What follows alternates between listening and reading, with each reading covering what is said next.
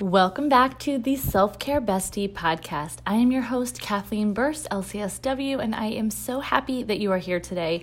I'm excited about today's topic. I'm going to be sharing with you the nine self help books that therapists recommend most. Because with so many self help books out there, it's easy to wonder what are the self help books that therapists recommend? As in, what are the go tos, the tried and trues that professionals refer to again and again for clients? I mean, as also as well as themselves. While there's obviously going to be some variation from therapist to therapist, I have discussed each of the self help books I'm going to share with you today with colleagues and clients alike time and time again. You can't beat the classics, right?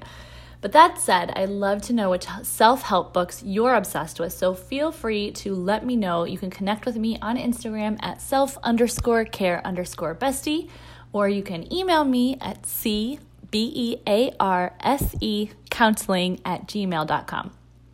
All right, the first book is called 13 Things Mentally Strong People Don't Do. Now, I like to think of this self help book as a swift kick in the pants, for reals. But for most of us, isn't that what we actually need sometimes? Amy Morin not only discusses all the things mentally strong people don't do, like waste time feeling sorry for themselves or giving away their power, worrying about pleasing others, just to name a few. She also provides strategies to make actionable changes in these areas. I love this book because it takes a no nonsense approach, which isn't typically my approach with my office clients. I mean, I like to give a little validation and encouragement mixed in with the uh, with the tough stuff, um, depending on the issues that we're dealing with. But this book, 13 Things Mentally Strong People Don't Do, is a good reminder for me and for all of us that change requires hard work, but it is always so worth it. Okay, book number two is The Awakened Family. I first read this book after I attended a self care retreat focusing on mindfulness and was searching for ways to apply the practice of mindfulness to parenting. I ended up getting this book from the library and flying through it. Dr. Shefali Tsabary is a world renowned parenting expert, and her approach is unlike any that I had heard or read about prior to this book. This is one of the books I recommend to most of my clients who are parents, and especially the parents of adolescents that I see in particular. Dr. Tsabary teaches that Many of the mistakes we make as parents happen as a direct result of us not dealing with our own inner child and our own wounds from growing up. I was not expecting that, and it was like the last book I mentioned a swift kick in the pants.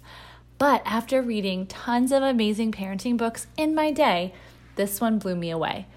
Not only that, but applying the techniques with my children, especially with my eldest, who can be very headstrong at times, it was life changing. So I now walk all of my clients' parents through the teachings in this book because it would be crazy not to, based on how much it has worked for me and countless other people. Okay, number three is Judgment Detox. Now, admittedly, Gabrielle Bernstein can be a little bit woo woo at times. However, there are so many gems of truth and tried and true techniques in this book that you can take what works for you and leave the rest. The premise of this book is that when we stand in judgment of others, we create anxiety, distress, and tension in our own lives. Likewise, when we focus our attention on the ways we feel judged by others, we let them have too much power in our lives and feel chaotic and out of control. As humans, we are often tempted to blame others for the difficulties in our lives, but if you're willing to get super honest and do the work, much of which is from EFT or the emotional freedom technique, it's an actual modality of therapy. This book has the capacity to change your life for the better and offer you tons of peace. All right, the next book is The Conscious Parent, another amazing book by Dr. Shefali Tsabary.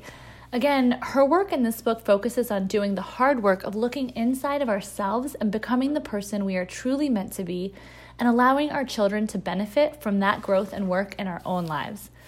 So many times, parents come to me wanting me to tell them exactly what to do when their child misbehaves in a certain way. in which case, I actually recommend another book called If I Have to Tell You One More Time by Amy McCready. Um, but the work for us as parents, it really begins within ourselves. we must first understand why we parent the way we do, especially when we swore up and down we'd never repeat the phrases our parents used on us. And we have to enter willingness to change. So, this book is especially helpful in guiding you to see your child as an individual completely separate from you, whom you do not have control over and should not attempt to control. There's a fine line between control and guidance, and the conscious parent brings awareness to this fact in a relatable and enjoyable way. Okay, next on the list is the five love languages. I have talked extensively about this book on my blog, and you can find it all on selfcarebestie.com under blog. So I'm going to spare you the long explanation. You've probably heard about this book before, but I'm just going to say that learning your love language and your partner's love language, as well as your children's, is so, so, so important. My husband and I read this book. Well, actually, I read him excerpts of it a few years ago, but it led to some amazing conversations and definitely changed our marriage for the better. I love applying the love languages with my kids, and I just love the idea of figuring out how to love someone in a way that is best for them rather than how you think they should receive love. It's a very selfless concept and one that I believe is timeless and applicable to literally every relationship you have.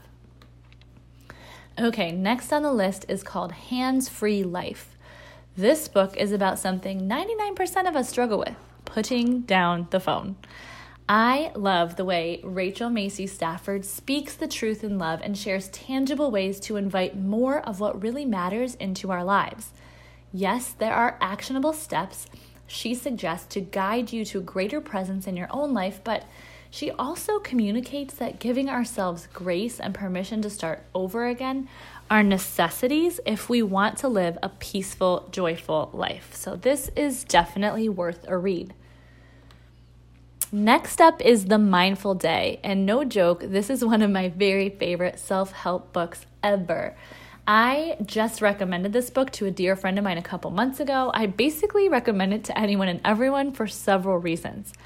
First and foremost, Laurie J. Cameron teaches ways to practice mindfulness from the time you wake up until the time you go to bed at night.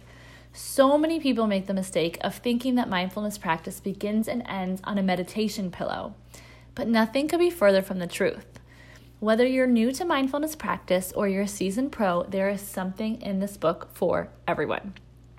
All right, number nine. I mean, eight. Brave, not perfect. Perfect, right? The subtitle of this book is Fear Less fail more, and live bolder, and I could not love it more. So many of us have grown up believing that we have to be perfect and that we have to please everyone, and make mistakes are a no no, which means that risk should be avoided at all costs. Personally, I believe that real living happens when we dream, dare, and dedicate time to finding out who we really are, what we really love, and what we would do with our time if we stopped caring so much about everyone else's opinion. Sound like something that resonates with you? Then this book, yet again, is a swift kick in the pants that will also have you laughing and crying along the way. All right, number nine, last but not least, The Body Keeps the Score.